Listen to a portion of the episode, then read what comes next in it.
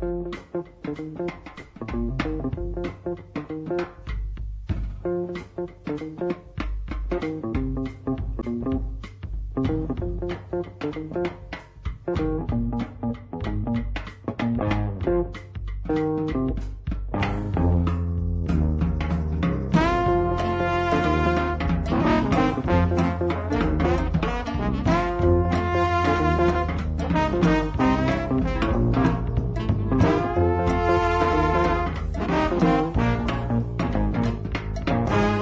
talk, I'm talking, okay?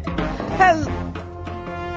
Hey, everybody. It is Crosstown Conversations. This is Jeanne Nathan, and you know, I have some incredible hotshots from around the country on the show with us this morning. I love to bring in the experts, you know, and, and wherever they are, um, we, we bring them in. These guys are going to be a part of a summit, the Creative Industry Summit that we're doing on Monday at the Chicory, and that is an event space on Fulton Street, just off um, Poydras next to the Harrah's Hotel there. And um, I'm really excited about what they're going to talk about because these guys are kicking behind. They are really making things happen in the creative world. And um, we, we've got some ideas that we can glean from them. So this morning, our first guest is Jonathan Glus. He is the president and CEO of Houston Arts Alliance. So he's bringing some of that Houston knowledge and experience uh, to us today, and his own as well in a couple of other parts of the country. Jonathan, are you there? I am. Good morning, Jane. Thanks for having me. Good morning, and thank you so much for making yourself available. Um, I um, we here in, in New Orleans brag about being one of the cultural meccas of the world, and we really are in the sense that um, things are born here, they are nurtured here but often they have to go someplace else to grow because we, we don't yet still, as much as a lot of us have been working on it over the past few decades, really, um, have enough investment and support for the creative sector. So we're still working at it and looking for ways to do it better. And I'm really interested in, in what you've been up to in Houston because you're an energy city like us. So I right. know that your focus, the focus of your economic development is really on um, your petrochemical industry. But tell me about how you view and how the city views the possibilities that come from your creatives and, and how you're trying to help them grow. Sure. Well, you know, firstly, I have to agree. It's so interesting. I'm looking forward to being with you on Monday because um, while doing this study, we've actually spent um, a lot of time benchmarking the sector uh, in Houston against comparable cities across the country. We do not benchmark against New York because New York is New York, but we do benchmark against Dallas, Chicago, uh, Los Angeles, um, Miami, and New Orleans.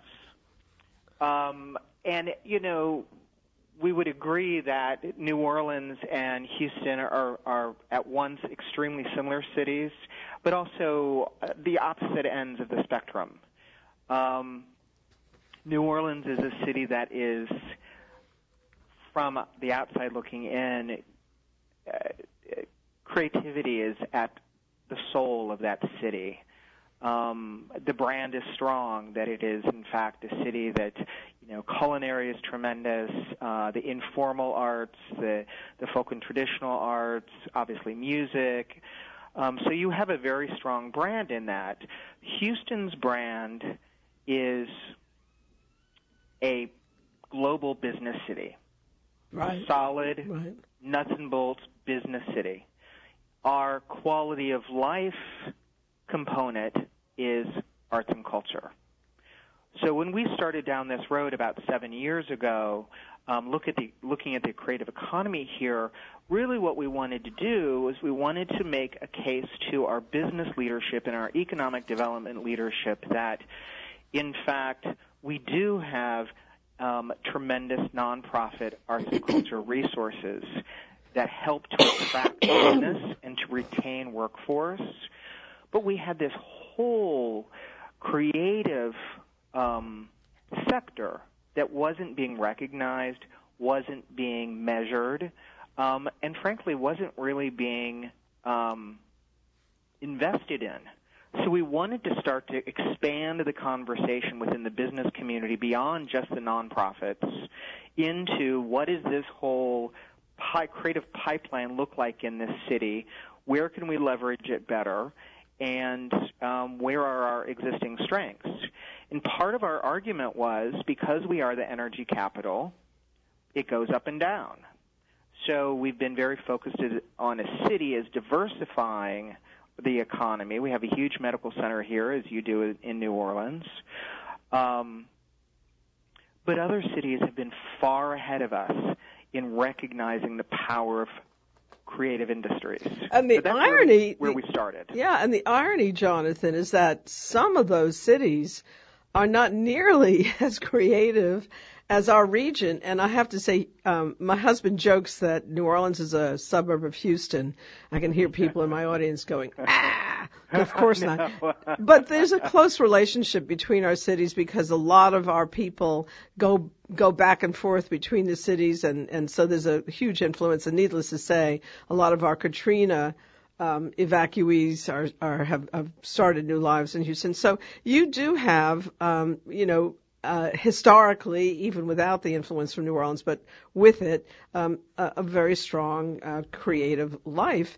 And so, yeah. when you go and you go and you look at a, a place like, um, I don't know, I think Denver is one of the cities that's really chasing uh-huh. the industry. Phoenix, Minneapolis, um, mm-hmm. lots of places around the country that don't have nearly the creative assets, just the people that that mm-hmm. make the the art and and the, or the music and the architecture and the design and all of the different industries.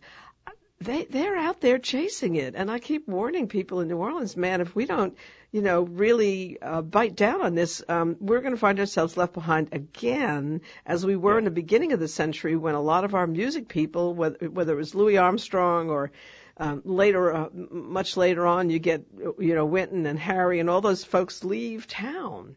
So mm-hmm. uh, we have to stop that that kind of um, we, we we have to make it easier for people who have talent to to do it in our towns. So okay, go so so when you just when you kind of double down on this, then then what? How did you figure out what what what can you do to try to um, encourage that investment? Well, so it, you know, the process has been interesting. We've done three studies now. The first study was really a, it wasn't data driven. The first study was really looking at, um, well, firstly, I should say, we partnered with the University of Houston and the Greater Houston Partnership. Greater Houston Partnership is our economic development um, uh, enterprise uh, that does m- the majority of the recruiting of new businesses to come into Houston. University of Houston, um, which is over 40,000 people in student size at this point, has strong um, arts and creative industry programming, or I'm sorry, um, um, academic programs.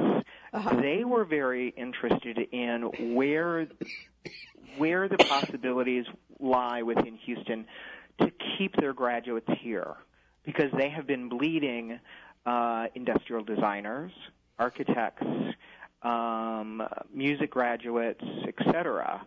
Um, because those individuals don't feel like they are uh, valued here in the same way that they may be valued going just up the road to Austin, let alone to the Bay Area, to Chicago, etc. So we had different interests um, working together. Um, we also, this first study was really just a snapshot, and what we found um, was that the music industry here, which is huge, you know, there's, if nothing else, the hip hop industry here is gargantuous and under recognized um, here. It's recognized more outside of the city. Wow, yeah, um, I, I have to say, I, I wasn't aware that it was a big uh, thing. Huge, huge. Mm. Um, and then we found so jump so if we jump to the second study, that was really where we started measuring things, and the that was fascinating because that first study showed the first data study showed that the overall creative industry here generates 22 billion dollars in economic activity and has um, at that time, more than 150,000 people employed. And the salaries were comparable with other professional salaries. That was important to us because Houston is very proud of having one of the largest medical centers on the planet. That medical center employs 100,000 people. So we were 150% of the size of the medical center. Did so, you say 100 or 150? Uh, the medical center employs 100,000. Okay. Creative sector, 150,000. Right.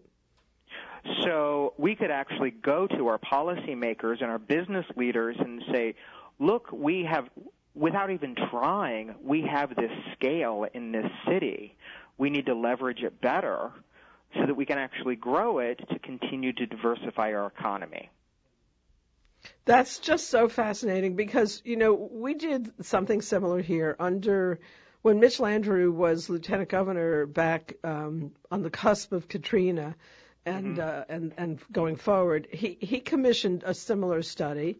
and again, we found out that the creative industry sector was the second highest source of jobs statewide um, after the medical industry.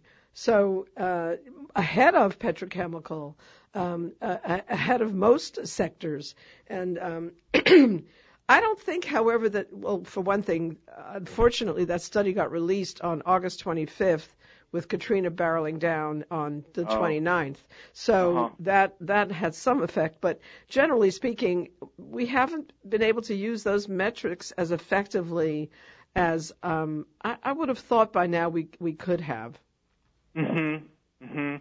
Well, I think that's one of the real challenges with those of us who are doing this work is um, connecting the dots um, within the from from my perspective, the the dots need to be connected between academia, uh, economic development, um, small business development in particular, excuse me, and then the working professionals so that we really are creating, recognizing, and explaining this pipeline that must exist in a major creative city.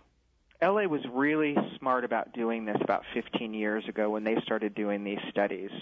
And the findings were extraordinary of where the creative talent really was in that city.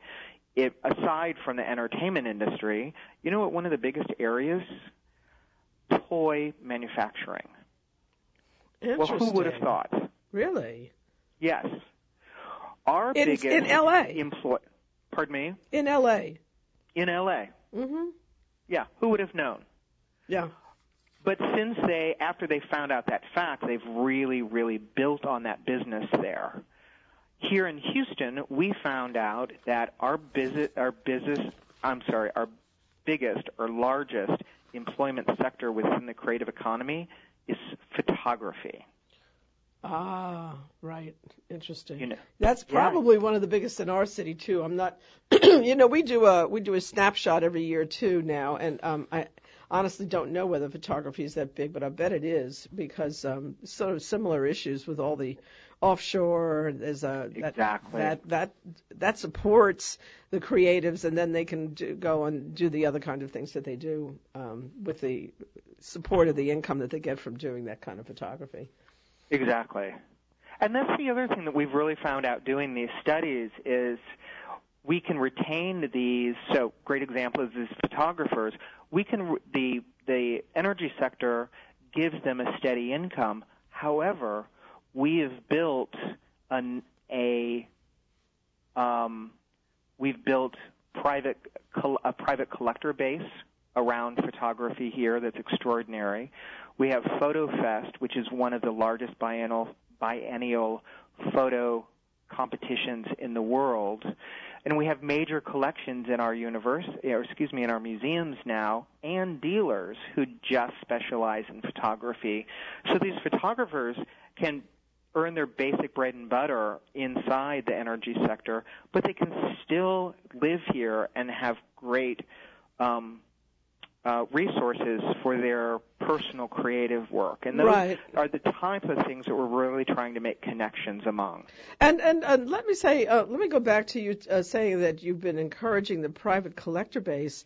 Um, that's actually something that um, I personally have been very focused on. When we first founded the Contemporary Arts Center, my husband and I and a group of um, artists and art supporters back in about 1975. Um, we did that with the expectation that if we presented the work of a, living artist in the community on the walls of a building that was loaned to us by um, Sydney Besthoff, uh, who owned a drugstore chain, that we would uh, encourage the collection of the work. And that really happened.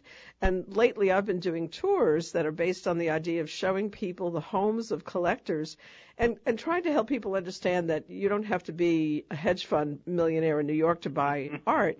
You know, there's a lot of affordable and really excellent art being made mm-hmm. right in your own community. So, how have you done that? How have you uh, promoted the, the collections?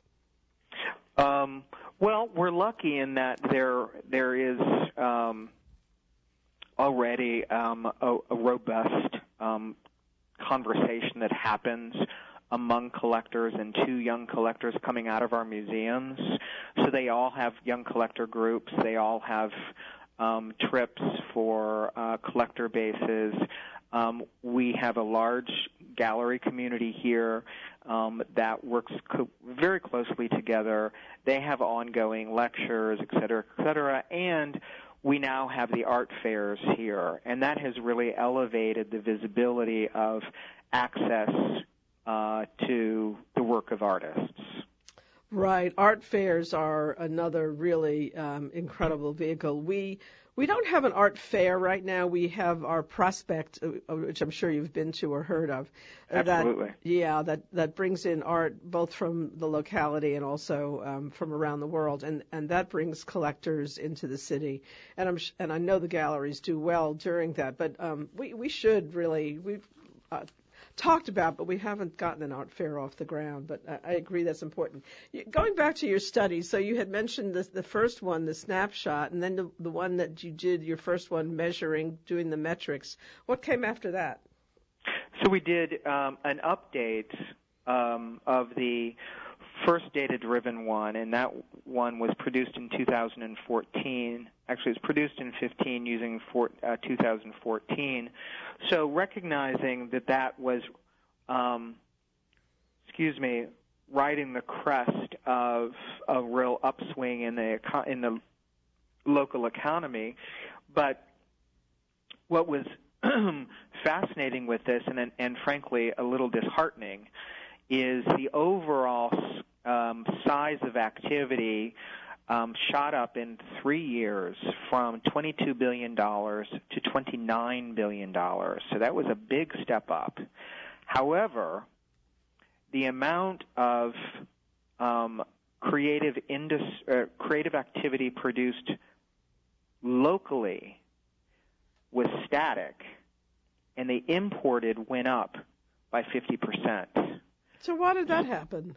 Do, do you well, have any idea? Yeah, there's there's there's a couple different um, reasons. One is we went through a huge building boom.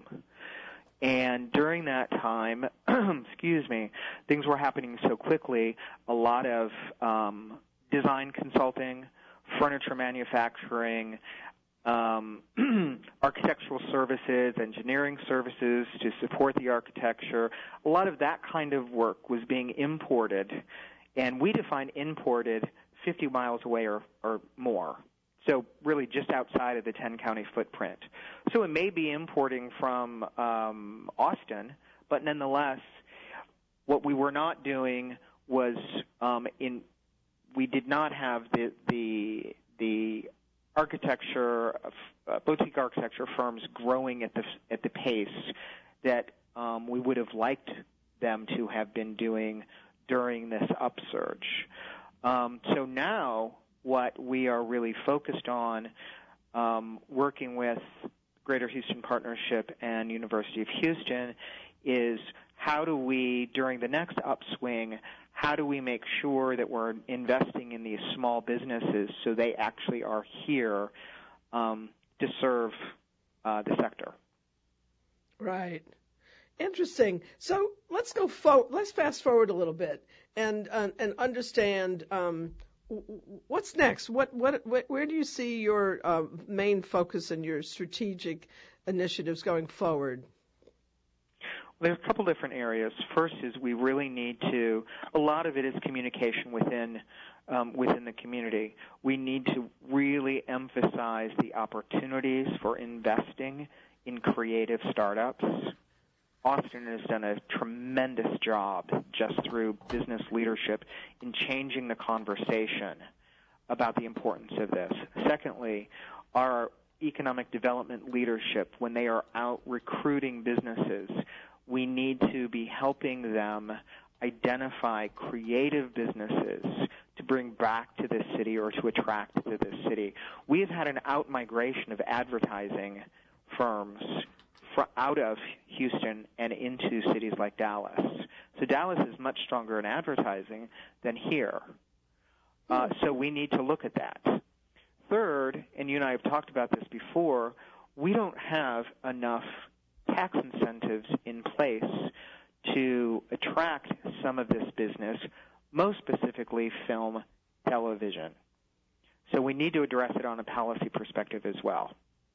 Yeah, and here we're just fighting to retain our credits um, in the face of these. Uh, we had such a huge deficit in our budget left over from our prior governor that um, they're they're they've been cutting everything. I, I I tried to read the news yesterday was the end of our special session to see how the film credit came out. Maybe somebody who's listening can call in because um, I, I I didn't find any reference to it online. I tried to to see how it came out and I didn't um, it was too late at night when I was doing this to call anybody.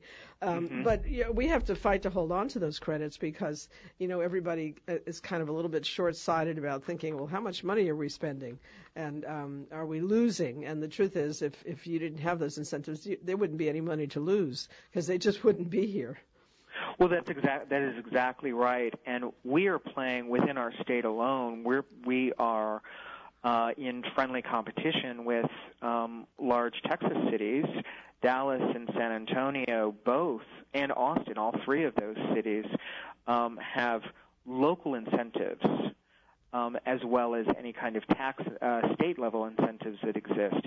We have not gone down that road. So we're not only are we losing out to um, Louisiana and New Mexico, we're now losing losing out to cities uh, here in Texas. So that has become a real critical priority for us. Yeah, I'm I'm actually kind of surprised to hear. Um, and I, I, I probably would not be surprised if I was more informed, and I'm not that informed on um, what's going on in the different cities in Texas. But I'm, I'm a little bit surprised to hear you say that you were losing, for example, advertising industry to Dallas, and um, that they're doing better with their credits. Uh, what is that all about? Is that just again a sort of over focus on the petrochemical? Um, in in Houston, how, how do you account for Dallas having an easier time um, pulling in the ad firms and, and getting incentives in place for TV and film? Well, I think there's two reasons. One is we we are uh, a victim of our own success. Um, you know, by and large, this is a, this is a, an uh, an extraordinarily prosperous city because of the energy sector. We do have our ups and downs, but by and large, that has been our core work for the life of this city.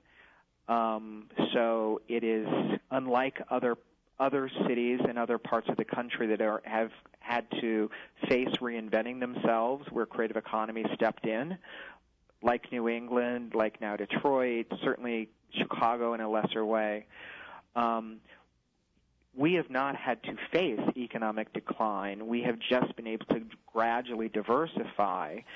The choice on the part of business and policymakers years ago was to focus on medicine.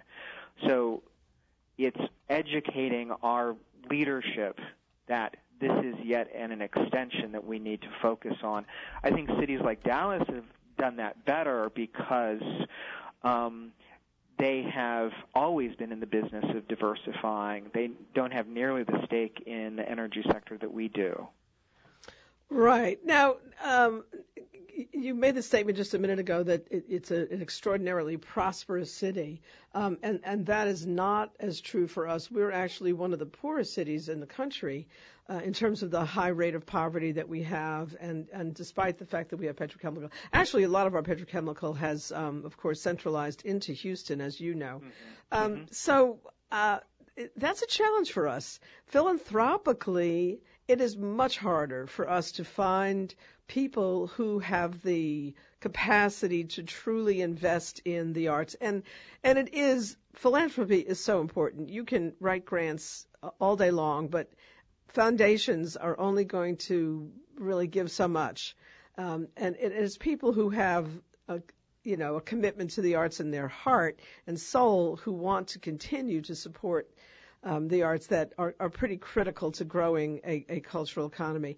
Tell me about how um, you and others have worked with your philanthropic community um, in, in, in getting them to buy into this concept of the creative economy, because that's not a natural. It's natural for them to support, let's say, museums and symphonies and ballets. That's that's true here.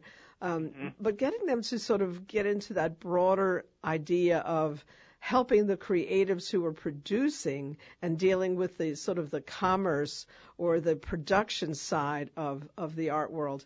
Um, have have you been successful in, in in getting support and understanding from um, your philanthropic community too? Uh, that's a really interesting question, and that's uh, that's one of those areas that um, ha- has in fact been a challenge. As you said, we're we're blessed with tremendous foundations here, as well as individual patronage that have made our nonprofit sector really vital and healthy. Um, our biggest success um, has been not with the large foundations. Our big, biggest success has been um, making the case with individuals who have done well through creative businesses who want to give back. Um, so, the, so their support is not necessarily coming from a large foundation, but families who have chosen to redirect some of their philanthropic giving. And I'll give you an example, and this is where um, yeah, I think it has been a benefit for the Arts Alliance to be functioning as the city's local arts agency.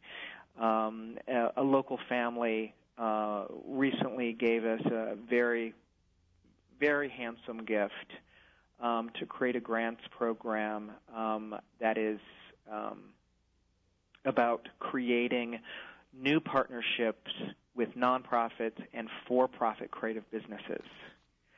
Um, because they, in fact, see a disconnect between the level of innovation that nonprofits have access to because of technology and the capacity of creative businesses. And when I say creative businesses, I'm talking about everything from Nike to um, a record label. And that met with huge success. So we're making incremental steps in that way, but honestly, it's taking a while. I think the biggest thing that we have to really focus on is is really shifting um, local public policy so that we are in fact recognizing that there's great importance in investing in these creative businesses that you in New Orleans I believe have done a better job of like creative industry zones um, tax credits for um, creative businesses that kind of portfolio that other cities have done a very good job with. We are not there yet well, you know, it's interesting. Um, I think that we have certainly made an effort to um, to to reach out and and and get uh, uh, support from them, but um, honestly, um, I wouldn't. I couldn't say that we've been um, wildly successful yet. It's it's it's still uh, it's a big challenge. I mean, uh, the creative industries and and folks who listen to the show know that this is um, it's almost an obsession of mine. Uh, but internationally, it is such a huge growth industry. Huge. As Donald Trump would say, huge. None of us can say huge now without thinking of him. But um, it's it's in Britain, in Europe, in South America, in Australia, um, really just about everywhere, there there is a realization that uh, the creative industries are something that is is very very much at the heart of the entire internet universe because the internet demands content. Content right. means creativity.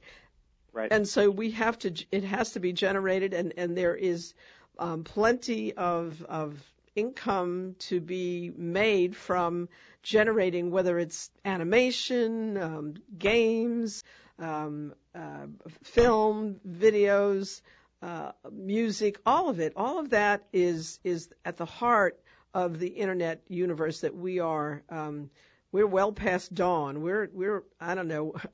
it's hard to judge uh, history going forward, but we're we're probably at least mid morning on um, the cycle of how the internet industries are are developing. So it's it's prime area for growth, and it has been still so hard for our more traditional economic development uh, and, and and public and even private sector people to grasp this and, mm-hmm. and such a challenge and that's why I'm so interested to hear you know what's happening in other cities and um, I had hoped uh, we were going to join in a fellow from Detroit. We haven't been able to get him on the line yet, so I'm, I'm uh, holding on to you, Jonathan. I hope you don't mind. I hope you have a few no, more minutes for me. No, not at all. I love talking about this.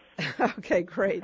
um, and, and again, because you are such a sister city, that's one of the reasons I was so interested in you coming to town for the uh, summit on on Monday. I think it's going to be really interesting to hear you and Malcolm White. I don't know. Do you know Malcolm White from Mississippi? I do not.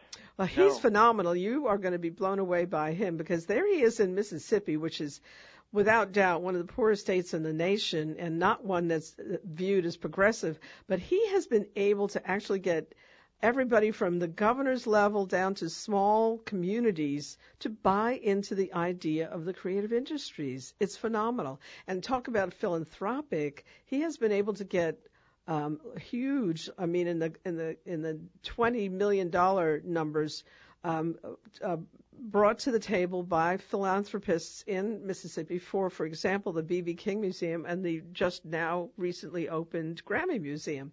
Um, and, and that's just museums, of course. That goes back to people understanding very easily about putting their name over you know, uh, uh, on, on the walls of a of a museum. But nonetheless, right. he has uh, really gotten them to understand this notion of creative industry. So it's going to be really interesting for you to meet him, I think, and, and talk with him. And Detroit, of course, Detroit's angle is that they have enormous quantities of of vacant property due to their the crash of the auto industry there. The very unfortunate right. fact that so much of it has moved um, offshore, and and so um, but they're using their empty space as an asset. So they've been doing a lot of art programming in those vacant buildings in the hopes of really generating a revival of neighborhoods. And it's been a it's been a, uh, a challenge for them as well to take it from um, that initial use of the space by artists to permanent use because the owners of the property, of course, are looking to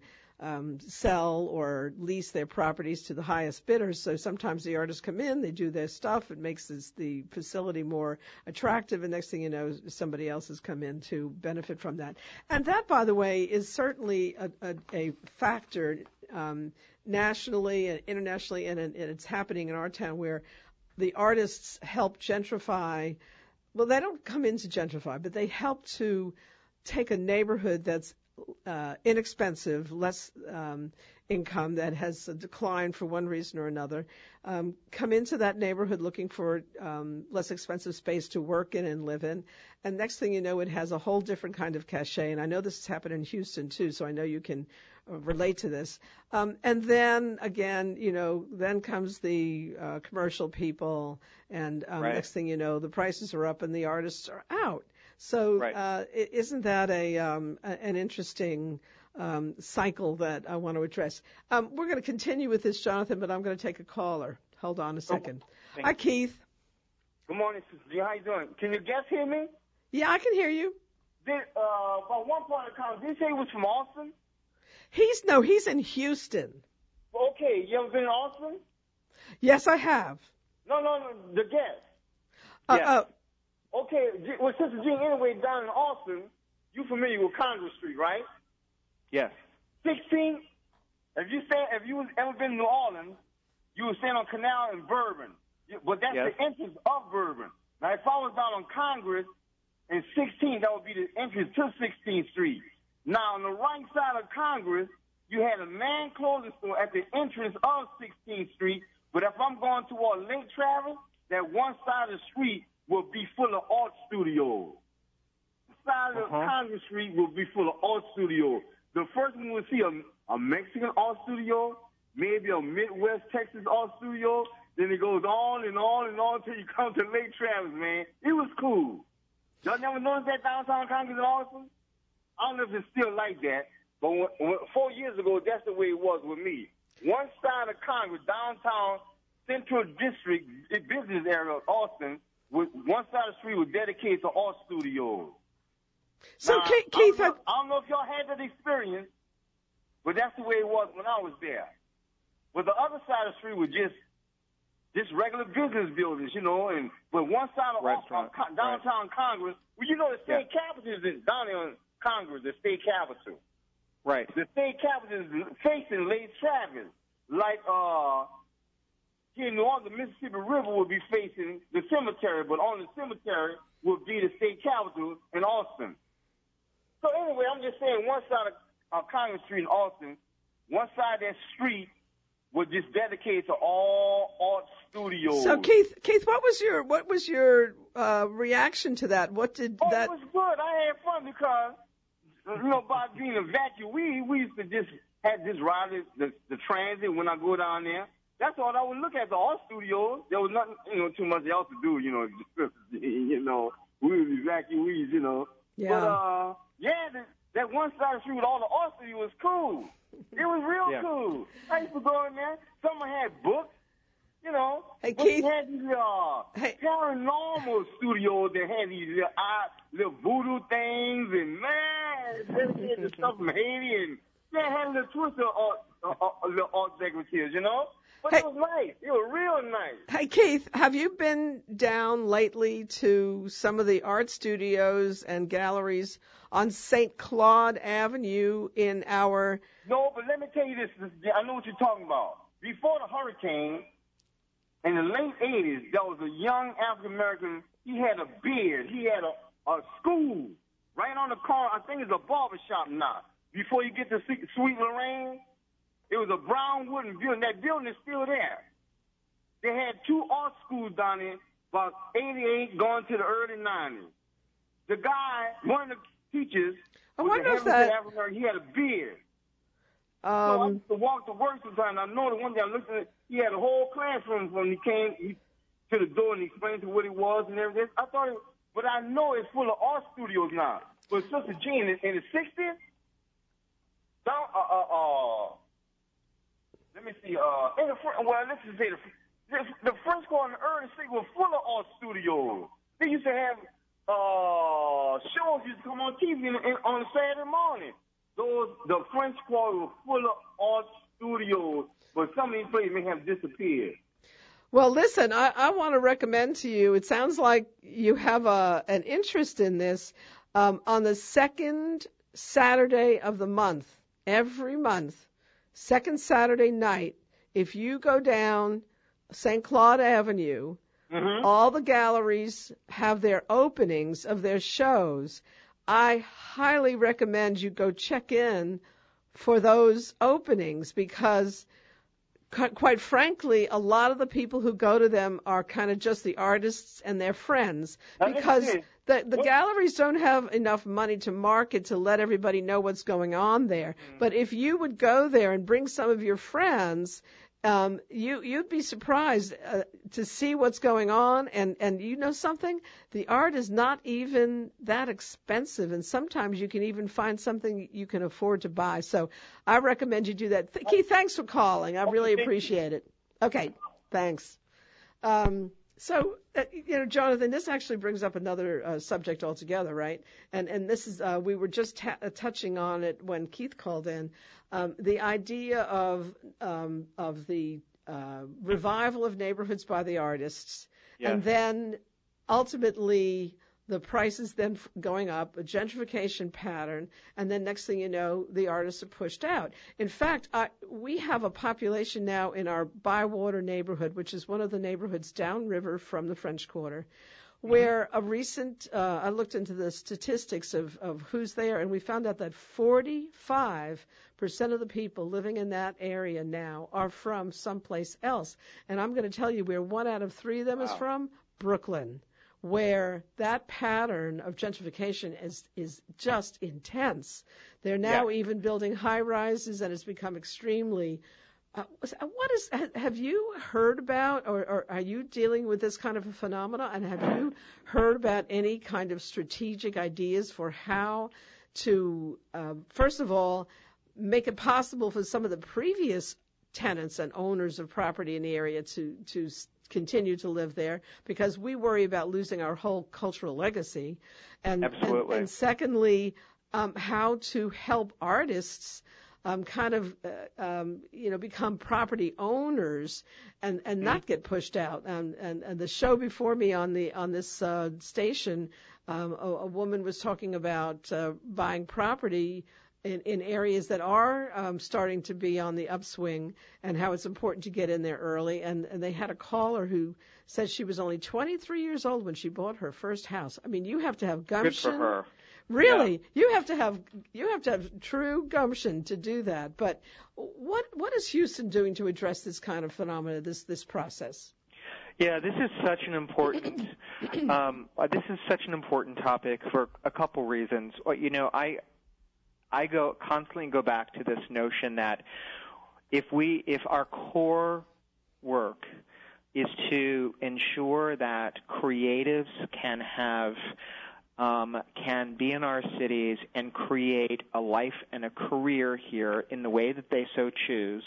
Firstly, creatives they don't necessarily today's creatives don't live in this for-profit non-profit paradigm that that government and foundations have created. They go where the work is interesting.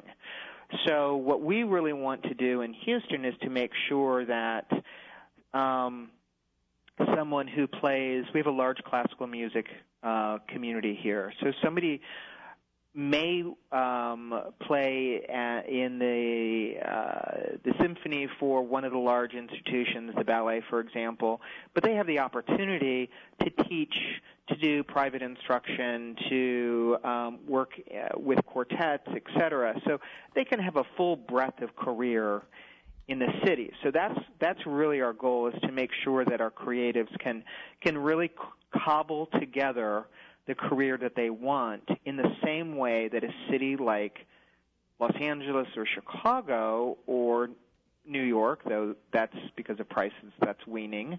But let's take LA for example. You know, you can you can be an independent choreographer in that town and do incredibly well, working both for profit and non-profit because you can move it, work in the music industry. Um, so I'm sorry, the film industry. So that's kind of the that's that's our train of thinking with all of this. So one of the reasons why Houston has be, been able over the years to attract this talent to the city is, as you know, we're large. It's traditionally been affordable. It's low slung, so there's plenty of space available. Um, some of our baby boomer and older generations of artists live on literally multi-acre sites within two miles of the high rises of downtown because they could do that. Now, within the last, I don't know, seven years, if you live in the core city, what we call inside the loop here, um, the prices are not accessible, any longer for a lot of creative people.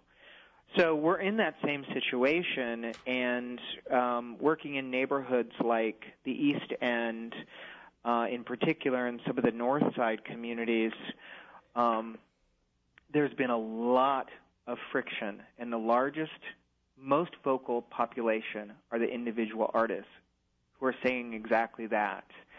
Um, that we have moved into this neighborhood. Um, not only can the longtime residents not afford it, but we can't either. Um, as you know, this is a city without with without comprehensive zoning. so things like incentives are slow to come in Houston. That has always worked.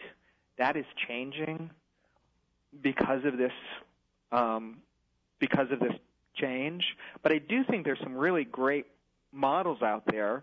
South Chicago, uh, the South Side of Chicago, is doing some incredible work where they're selling, um, as you know, South Side of Chicago, unbelievable vastness of um, residential properties that had been bur- burned out 30, 40 years ago. They're selling those um, like hotcakes for um, just back taxes, sometimes even alleviating the back taxes. Artists are the ones who are buying them more than anybody else.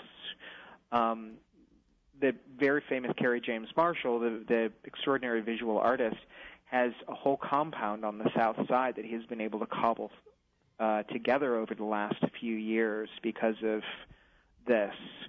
But I also think, Jeanne, that uh, going back to some earlier comments, the fact that you have all those artists from Brooklyn, Detroit is seeing a huge influx of artists from Brooklyn.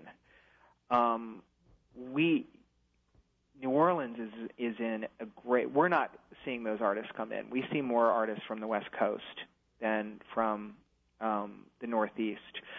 Um, you have a great opportunity to um, create a place for them so they actually stay through tax incentives. I think that is the biggest thing. So it's, it's you're saying that and, and I don't know if I followed the in, in, entire uh, track of what you were saying about Chicago, but it, was tax incentives involved there? Absolutely, absolutely. Primarily focused on the South Side because there's so much uh, underbuilt property on the South Side. Um, there has been a big emphasis on selling these um, these properties either vacant um, i.e., no house. Oh, I see. Not so much tax incentives, but uh, uh, we actually have a similar program here where a lot of the properties that were um, uh, bought by the state after uh-huh. Katrina. Um, right. are being sold um, uh, really below market in that way, and also uh-huh. properties that have been abandoned even before Katrina, because quite frankly, we had, I think it was up around 30,000 properties that were um, uh, empty and deteriorating in the city before Katrina.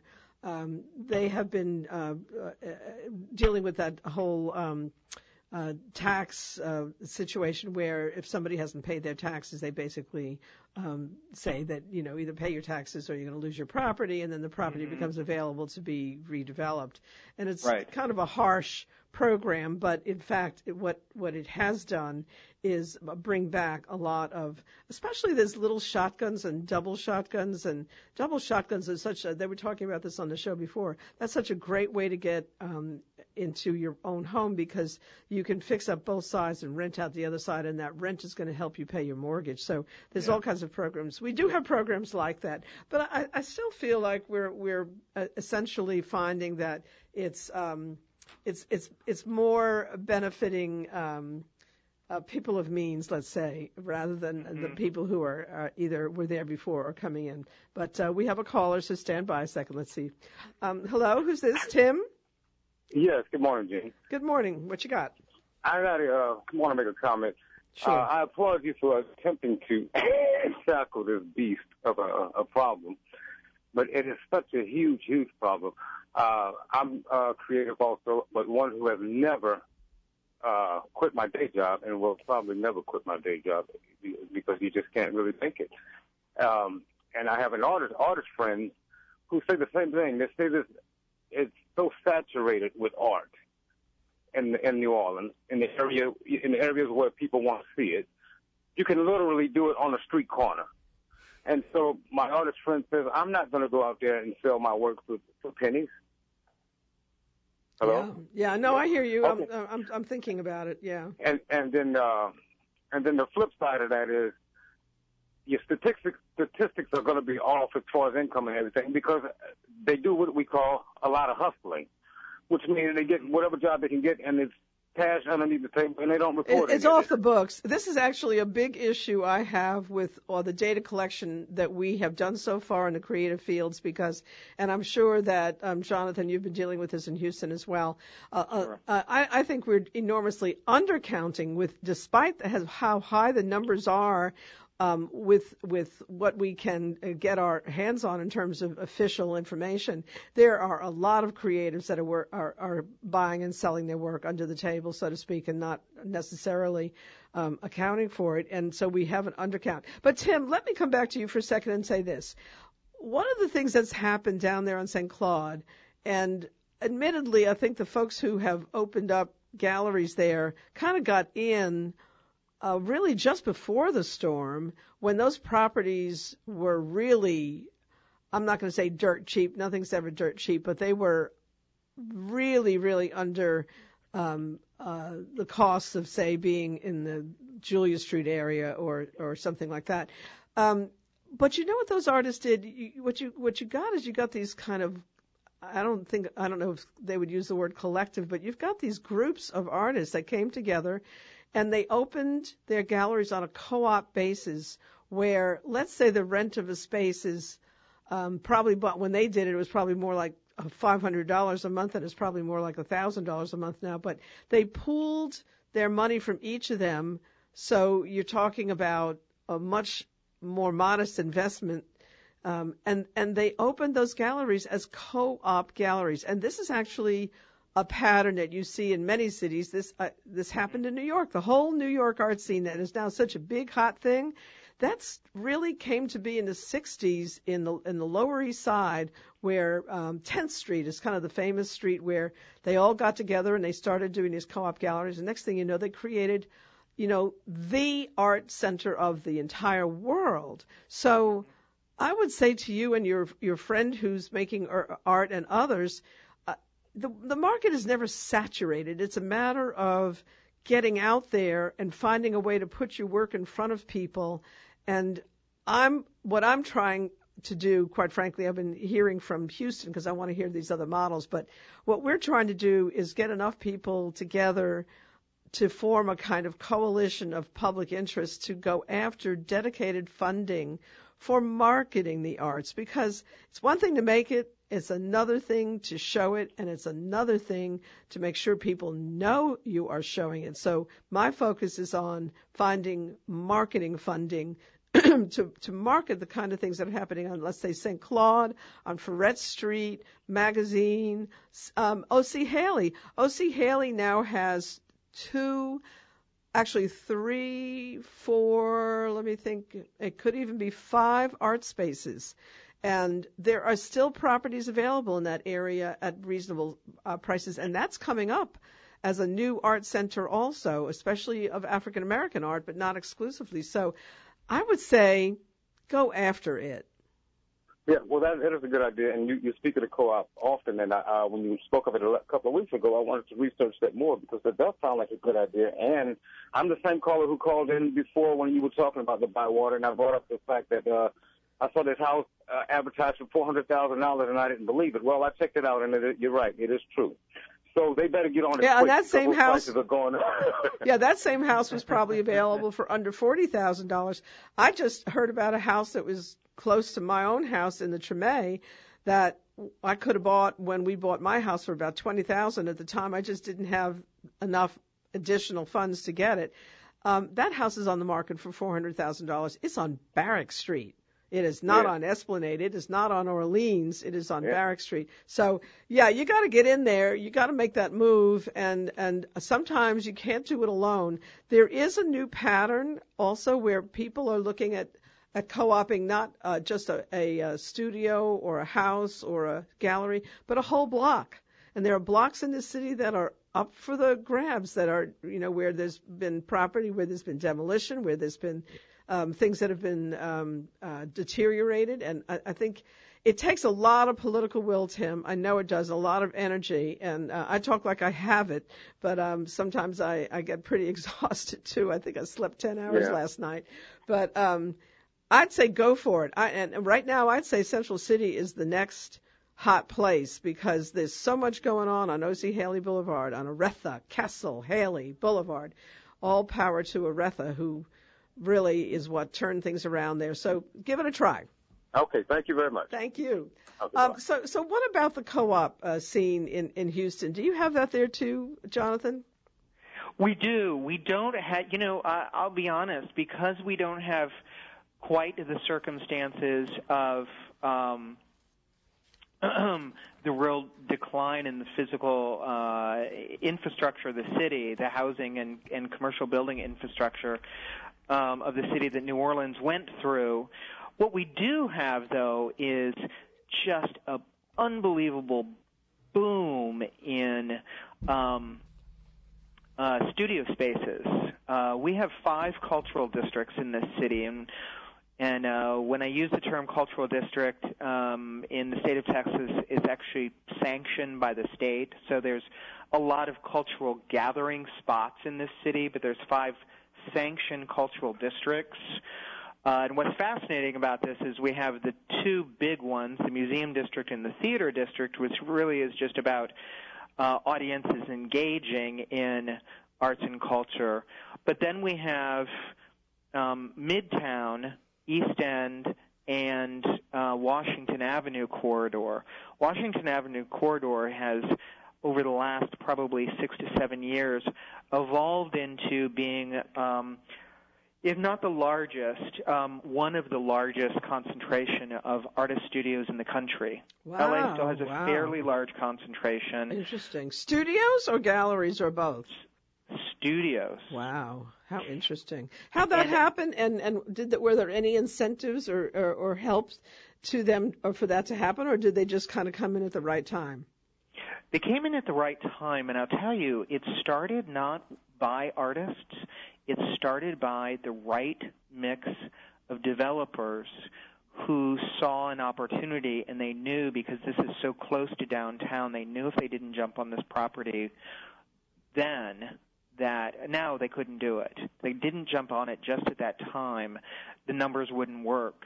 And they were very they're they're developers, they have properties where they actually make considerable amounts of, of money from them. Their mission with this studio area is to make sure that they are affordable. So it's completely break even. But there's probably at this point for over 400 studios in an area of about eight blocks. How many? Say that again. Over 400. Wow, that's amazing. It's I, I want to talk to some of those developers, Jonathan. Uh, they sound like they had their heart in the right place. I, I, I can't believe that they were just breaking even. They had to be making some money, or they wouldn't be doing it. But I'm sure that it sounds if they really um, targeted doing it on an affordable basis. Um, that's a win-win. That's that's great for the arts. Uh, that's great for the neighborhoods. That's great for them. So Exactly. that's fascinating. Exactly. That's fascinating. You know, I was so panicky because one of my callers didn't, actually two of the callers didn't work out today, which is very unusual, um, that I have a whole hour with somebody. And I'm, I'm so glad we did because this has been so elucidating to ha- be able to talk more in depth with you for a longer period of time. And I apologize for taking up your time and I am so appreciative of you doing it. And I'm really looking forward to Monday. So let, let me just um, let everybody know that one of the reasons you're on the show today is that we have what we call the Creative Industries Summit. And it's happening. It used to be called Creative Industries Day, and the Idea of Village people who sponsor the whole New Orleans Entrepreneur Week changed the name. I'm fine. I, I'll go with Summit. Summit, and um, it's going to take place at that event space called the Chicory. it's right there on Fulton Street, just off um, Poydras Street, where the holiday um, decorations usually are, folks. So it's easy to find. You can park at, at Harrah's. You can park all over. Come for one o'clock and hear not only Jonathan, but also folks from Detroit, from Mississippi, from around the country, and and participate. Um, as an audience member, we're going to be asking you for uh, what are the kinds of things that you need to, to jump into the art world and do what you can do. Jonathan, thank you so so much. You're Oh, my a- pleasure, you're a, Jeanne. You're a Thank treat you. for I look forward to having uh, stuck with me for the whole hour, and uh, look forward to seeing you very soon. Thanks so much. Thank you, everybody. This has been Crosstown Conversations, and um, I hope you got some ideas for what you can do with your creative talents from this show. That's one of my goals every day. Take care. Talk to you next week. Bye.